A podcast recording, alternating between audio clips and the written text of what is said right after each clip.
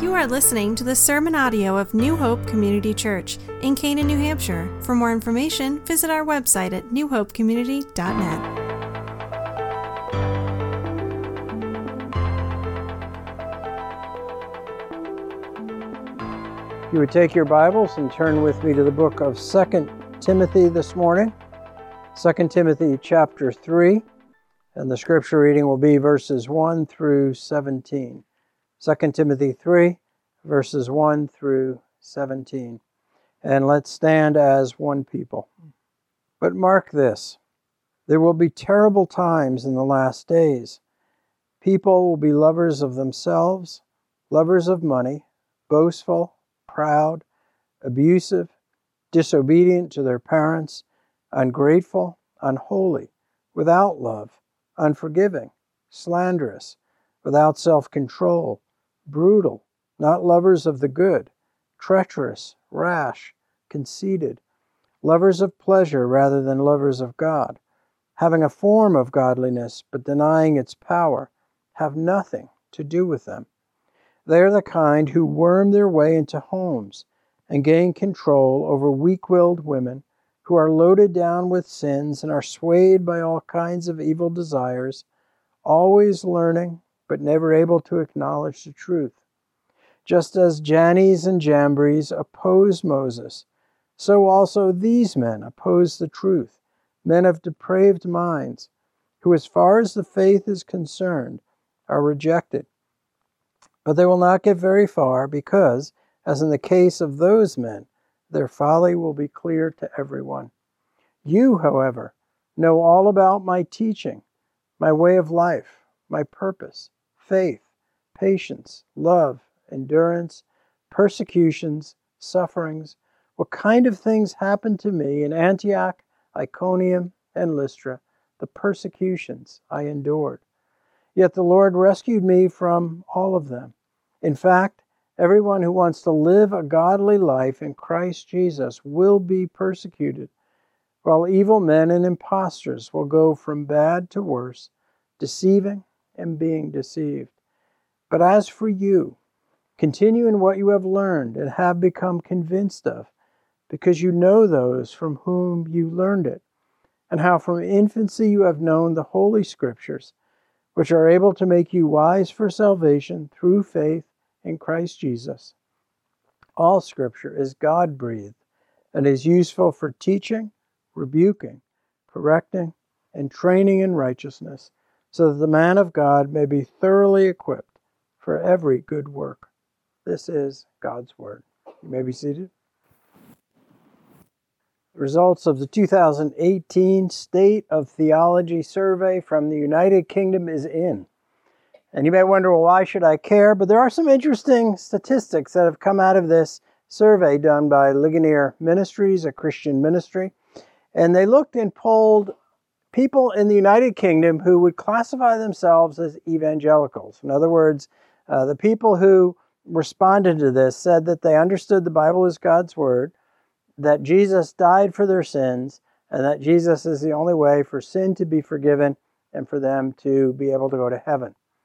So, in that category, here are some of the things that those who said they are evangelicals believe.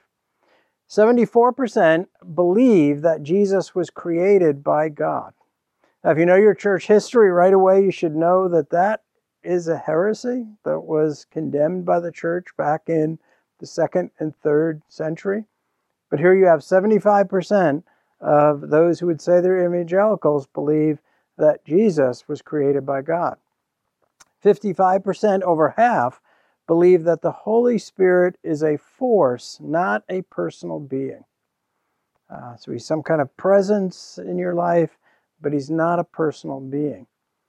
And then 28% agree that the Bible is a sacred book, but they also feel that it contains ancient myths and is not literally true. Now, those are just a few of the findings, but right away that should send up some alerts to us that there is great confusion and ignorance and misunderstanding as to what is the Christian faith in the United Kingdom. But the question will probably come up in your thinking what does that have to do with New England? What does that have to do with people who are like yourselves or finding themselves sitting in church this morning. Well, if you're aware of trends, typically the secularism that has gripped the United Kingdom is often a few years ahead of where we're headed. And so, as you listen to those statistics, it should come back to us to say that is troubling, not, not just for the United Kingdom, it should be troubling for us. Is there much confusion and ignorance, even among those who would say they're churchgoers, as to what the Christian faith is? That brings us to unpacking part of our theme verse for this year, and that is a commitment to be doing what is good. And so we're going to spend some time over the course of the next few weeks into probably February looking at what are some of these good things that as the body of Christ, as individual believers, we should be good at, we should be devoted to. And the first one we looked at two weeks ago was worship we should know what worship is and how to worship because we have Christ's Spirit in us. But this morning we're going to look at another aspect of doing good, and that is we should be a people who know what the Bible teaches and follow it. That that is a part of what it means to commit to doing good, that we know what the Bible teaches and we're committed to following it. So I direct your attention to 2 Timothy chapter 3. And here we have another of Paul's pastoral epistles. So 1st and 2nd Timothy and Titus are pastoral epistles. They're not written to a specific church, they're written to an individual leader. And so Paul is writing to Timothy to help better equip Timothy for the work of serving God in the church at Ephesus, where Timothy is a pastor, an elder, a leader. And so, what kind of advice, what counsel does he give to Timothy that doesn't just relate to church leaders, but is relevant to all of us who just want to know and be devoted to the one book that we should know best of all? So, look with me at verse 1. Verse 1 of chapter 3 begins and says, But mark this there will be terrible times in the last days. So we know that this is Paul's final letter in the New Testament. He is in prison once again. Uh, he's awaiting a verdict from the Roman Emperor Nero uh, and anticipating, as you get closer to the end of this letter, um, that the verdict will be that Paul will be sentenced to death. Uh, so these are his last words, very important words. And he begins by reminding Timothy to look at the results of biblical illiteracy. In other words, open our eyes and, and look around us to, to what does it look like when you don't know the Bible or you deliberately reject the Bible and walk away from it? What, what does it look like?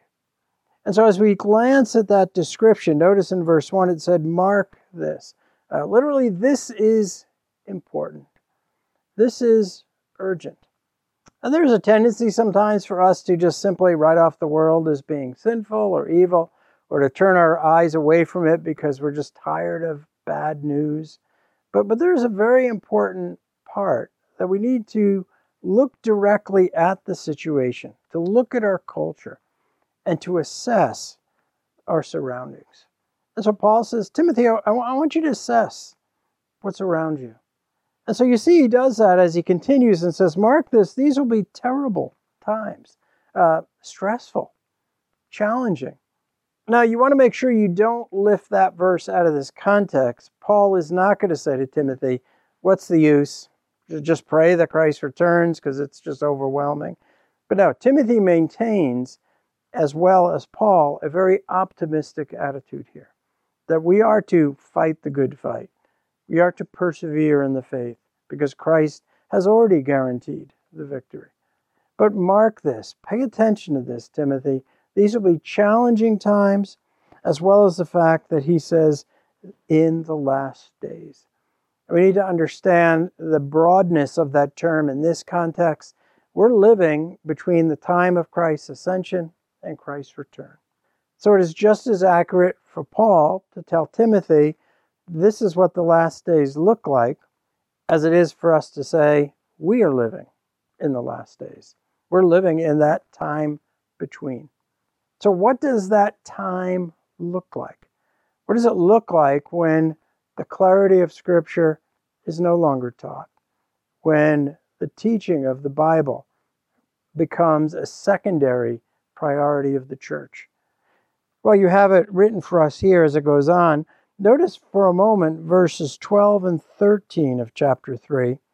There to give you a, a broader brushstroke of the times, it says, In fact, everyone who wants to live a godly life in Christ Jesus will be persecuted, while evil men and impostors go from bad to worse, deceiving and being deceived.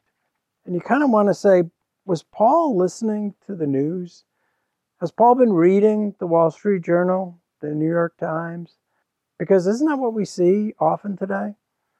Those who are evil seem to prosper, they seem to advance. Whereas we might look and say sometimes, you know, the, the church that's teaching the Word of God seems to be on the fringes. And those churches that have tried to move further away from Scripture seem to be the ones that, at least numerically, are growing, are appealing to people. Is, is that the path that we should take? Paul says, don't be surprised that what you will see is the difficulty of following Christ and visually will look like the exact opposite is what is most profitable and advantageous. But let's take a closer look at this description. It's quite lengthy in verses 2 through 9. Paul will talk about the nature of humanity. Uh, in other words, if we're going to assess our surroundings, we need to be clear on what is the nature of humanity? What is, what is in man's heart? What is he genuinely like? And so he goes through a list of both characteristics and attitudes and behaviors to illustrate this. And what's very fascinating is if you look at verses 2 through 5, there are a total of 17 adjectives describing the character of man in these last days. And, and as you read them, you should be thinking, can I kind of check these off? Like, do I see examples of this? Now, we realize that there are people in our world today who don't know Christ who are friendly people. They're helpful, they're pleasant. And the only reason that is because of common grace. They were created in the image of God. Does not mean they're righteous before Him, does not mean they're a Christian or saved just because they're friendly. It's just the fact that we are stamped with the image of God. And in spite of our sinfulness, there is still that evidence and reflection of God's character. But when we peel that away and look genuinely at the core, you notice in this description, it begins and ends with two opposite pictures of love. So if you look at verse 2, it begins with people will be lovers of themselves. And then go down to verse 4, and it says they'll be treacherous, rash, conceited, lovers of pleasure rather than lovers of God.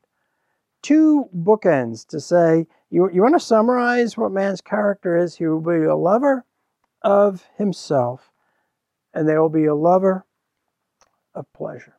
So I toss this question out. If you look around our world today, you look at our culture, are we a hedonistic and narcissistic culture? Are we a culture that looks at ourselves and idolizes ourselves, which is narcissism?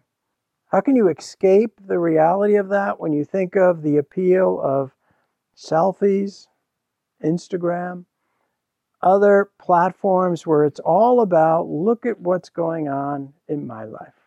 Comment on the things I like. It's all about me. But are we also a culture that is hedonistic, pleasure seeking? We, we seek comfort. And I think we've seen this sadly make its way not just into the church in general at times, but how about even into our own Christian lives where somehow we have swallowed the lie that God wants you as a Christian to be happy?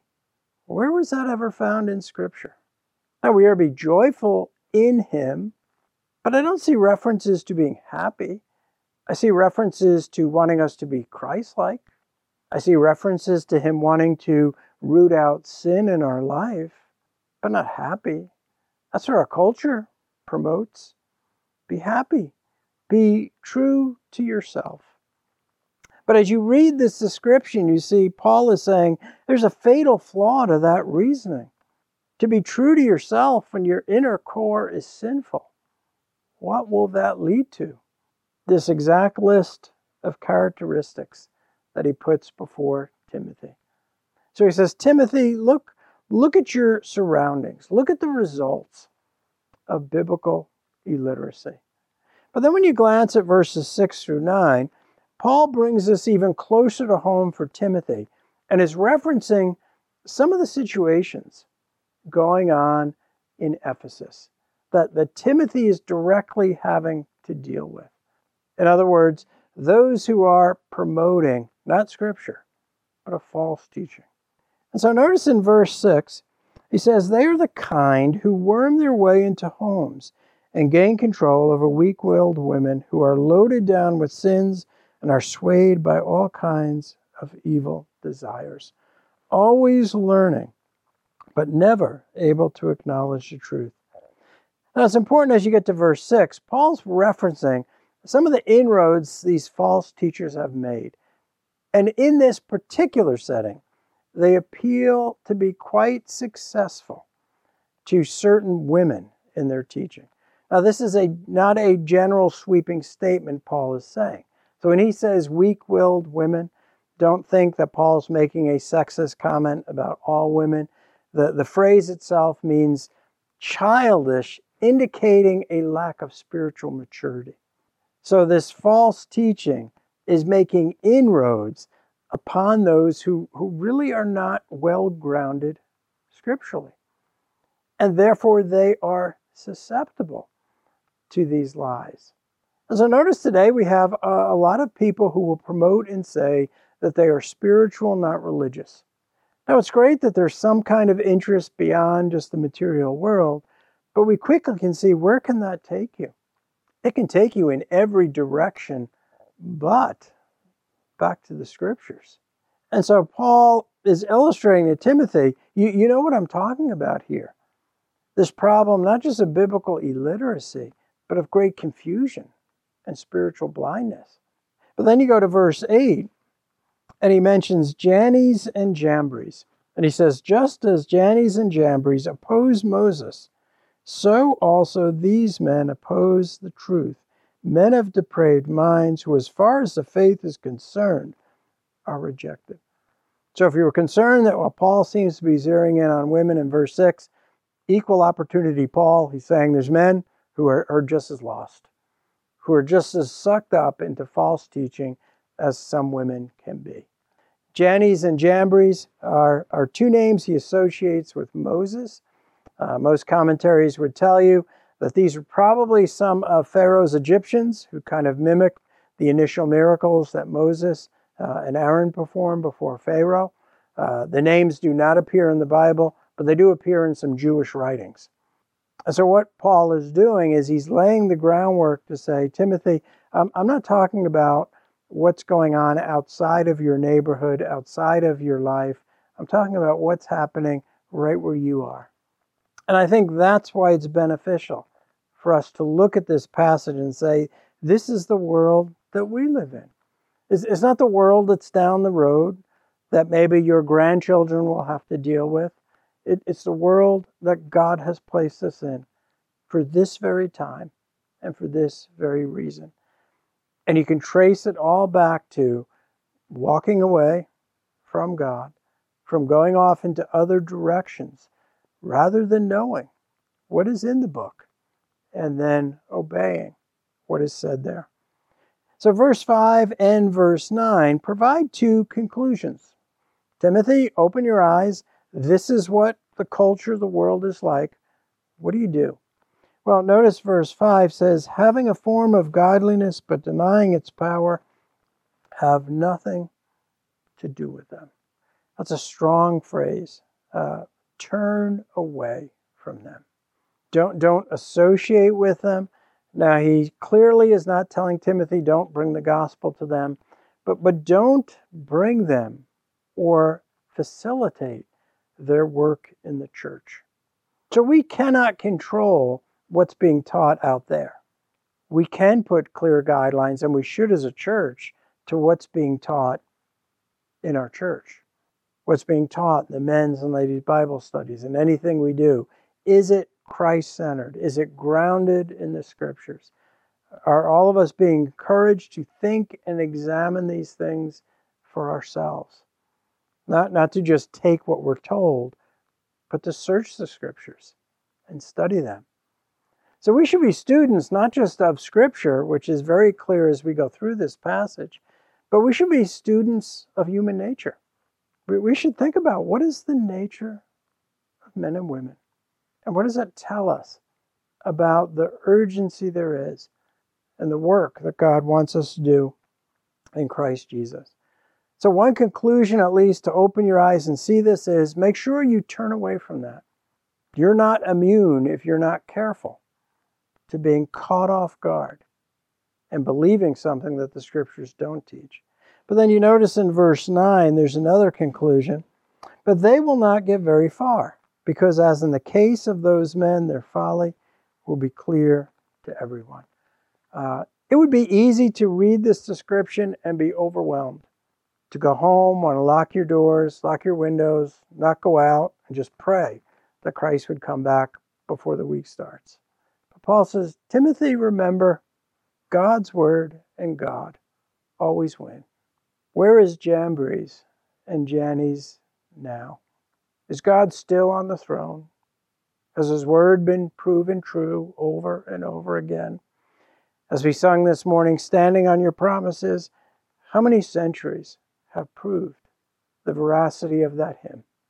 How many times in your own life have you seen those promises, been strong, firm, and steadfast? A number of years ago, I had a, a student who, in one of our class discussions, we were talking about the German philosopher uh, Friedrich Nietzsche. And Nietzsche was on Time magazine as the man of the year back in the 60s for his God is dead philosophy and what he taught.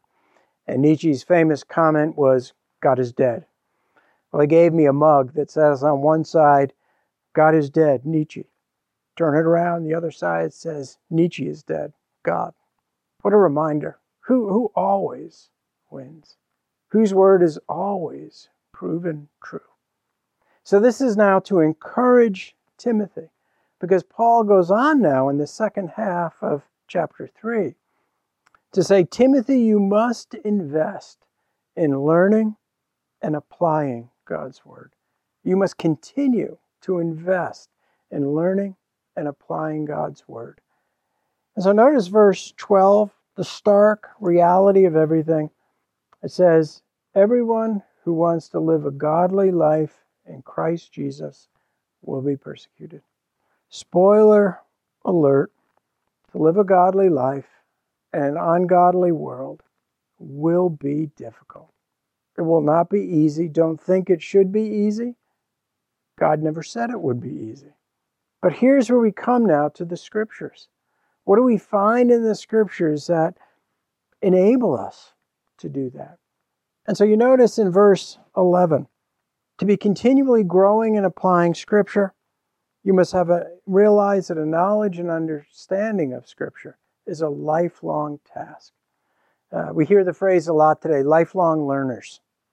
And that's great, but we should feel that way about Scripture. No matter how long we've known the Lord, that we have so much more to learn, that we need to invest time and energy into it. But notice in verse 11, Paul talks about his persecutions and trials, but let me back up to verse 10. You, however, know all about my teaching my way of life, my purpose, faith, patience, love, endurance, persecutions, and sufferings. There's something about the fact that Scripture must not just be read and heard, it must be seen. And so Paul says, Timothy, first of all, you, you know my teaching. You, have partnered with me in ministry. You, you've seen my letters. You know my theology. And you know it always can be traced back to God's Word. But then Paul moves from that, and he'll come back to that. But he talks about other aspects of his life. In other words, Timothy, you know the reality of God's Word, the, the power it has, because you have seen me. You know me. You, you've watched me. And I love what he lists there. You know my way of life, my conduct. If you really want to know what someone is like, isn't spending time with them, seeing what they're like? I remember one Christian marriage counselor saying uh, he wishes he could say to every potential couple who's considering marriage, the first thing you need to do is see each other what you're like in the morning eh, when you have a bad cold. In other words, he was saying, we need to see and you understand who someone is when you see them not just at their best, but at their lowest. And Paul says, Timothy, you, you've seen my conduct. But then he goes on and says, You've not just seen my conduct, you know my purpose. You, you know my aim in life, in ministry. You're aware of my faith, my confidence in Christ. You're aware of my patience, my love, my endurance, and oh, yeah, you also know about my persecutions. Now, it's very interesting. The examples he cites, Antioch, Iconium, and Lystra, were, were not experiences where Timothy was with Paul, but he cites experiences that Timothy would have heard about and been aware of. And in fact, that may even be heightened by the fact that each of those three areas is in the vicinity of where Timothy was from. So, Timothy, you know, you have seen me when everything is going well in my life in Christ, and you've also seen me when everything in my life has been one giant trial. Now, Paul's not parading here that you know I'm perfect. He's saying, no, but you've seen that my faith in Christ is genuine. And isn't that one of the reasons why it's important to fellowship together? Because we see the Bible being lived out. You could easily stay home, hop online, and listen to some well known preacher or theologian of the past deliver a sermon. You would hear God's word, and because it's God's word, I don't question in some way you will be blessed and benefited if you listen to it in the right heart attitude. But is that the same thing as being together, hearing it in front of one another, responding to it, singing the truthfulness of Scripture, that's very different. And not just do we as Christians need to see God's Word lived out in our lives, we're acutely aware our world needs to see that in Christians. Because not just in the UK, but in the Upper Valley, most people are not going to church on Sunday mornings. So, how will they know who Christ is? How will they know what a Christian is? other than maybe some distorted pictures they might get from the media or from Twitter. They will know by seeing us, living our lives, dealing with trials and difficulties, but in accordance to God's Word. But then you go down to verses 14 and 15 in this encouragement to Timothy to invest in learning and applying God's Word. In verses 14 and 15, he says, but as for you, continue in what you have learned and have become convinced of, because you know those from whom you have learned it, and how from infancy you have known the Holy Scriptures, which are able to make you wise for salvation through faith in Christ Jesus. And Paul reminds Timothy Timothy, I know you've had some spiritual role models in your life. You've had your mother Eunice, you've had your grandmother, Lois. You've had me. And I'm sure there are countless others Paul could list. But isn't that seeing the scriptures powerfully lived out before us, not just in word, but in example? That's another benefit of fellowship. Why do we come together? Not just so we can parade people in the past who were great models of faith, but we can look around us and, and draw on the example and testimony of one another. But everything Paul has said so far to Timothy all hinges and rests upon the nature of Scripture. What is it that we have in this book? It's not holy because it's just called that. And it's not a sacred writing just because we deem it to be a sacred writing. It is by its very nature God's word directly from God, spoken through the prophets and Jesus Christ and the apostles, and preserved and given to us in its completed form. And you see this in verses 15 through 17. Notice he directs his attention. These are the Holy Scriptures. This book is unlike any other book in the world. Every religion has its sacred writings, but no sacred writing stands the test of history, of credibility, fact checking, as Scripture does. It is both the most truthful book in the world and, as we well know, the most hated and despised book in the world. It is the Holy Scriptures. But then you see in verse 16 this very important terminology that all Scripture is God breathed.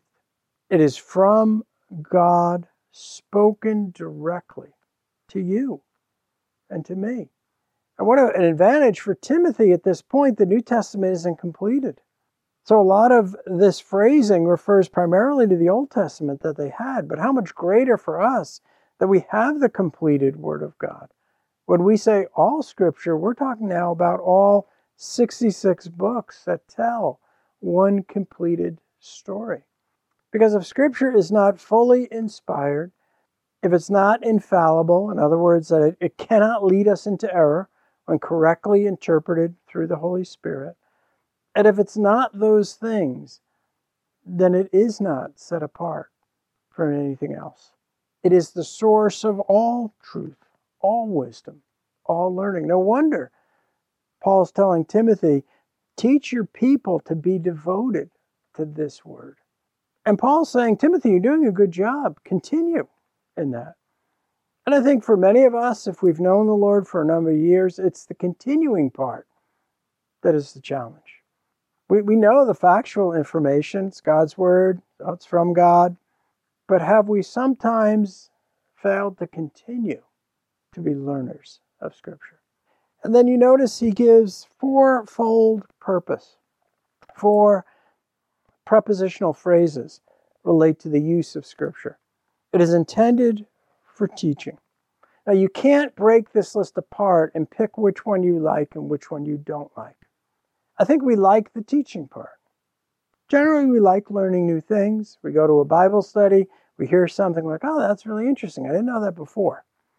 So, Scripture is intended to enlighten us, to, to teach us more about God, who He is, His promises. But we mustn't forget that that's not the only facet of Scripture. It's also intended to rebuke, to point out what is not right in our life. And we mustn't ever forget that. The purpose of a sermon, the purpose of any time centered around the Word, is not just encouragement. Sometimes it is to painfully say to you, This is wrong in your life. And you may not want to hear that. I think that's human nature. We, we don't like to hear those kind of things. But that Scripture is also intended not just to open up the wound and at times do spiritual surgery in us, is also to show us what is the path for correction, for restoration, for, for mending that, for moving forward in a godly way. So, teaching, rebuking, correcting, and then training, educating us in how to live as Christians, how to live as followers of Christ. All of that is built on the fact that this is God breathed. The authority of Scripture is self authenticating. It's not authoritative because we declare it to be that way or some denomination does, but it's because it's God's Word. God said it has all authority.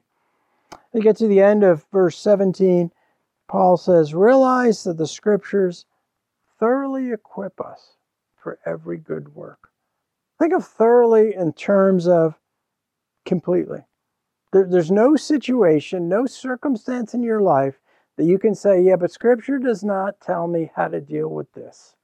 Any situation, every circumstance you might find yourself in, the scriptures give us principles that are intended to teach, rebuke, correct, or instruct us, and how to deal with that circumstance in a way that honors God. What an encouragement to Timothy.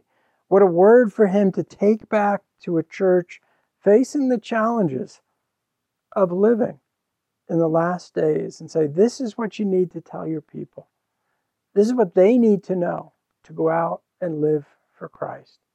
J.I. Packer, a well known theologian in the past and writer, uh, was once asked, What would he do if he were Satan? And you might think that's a weird question, but he answered it very bluntly. He said, You know what?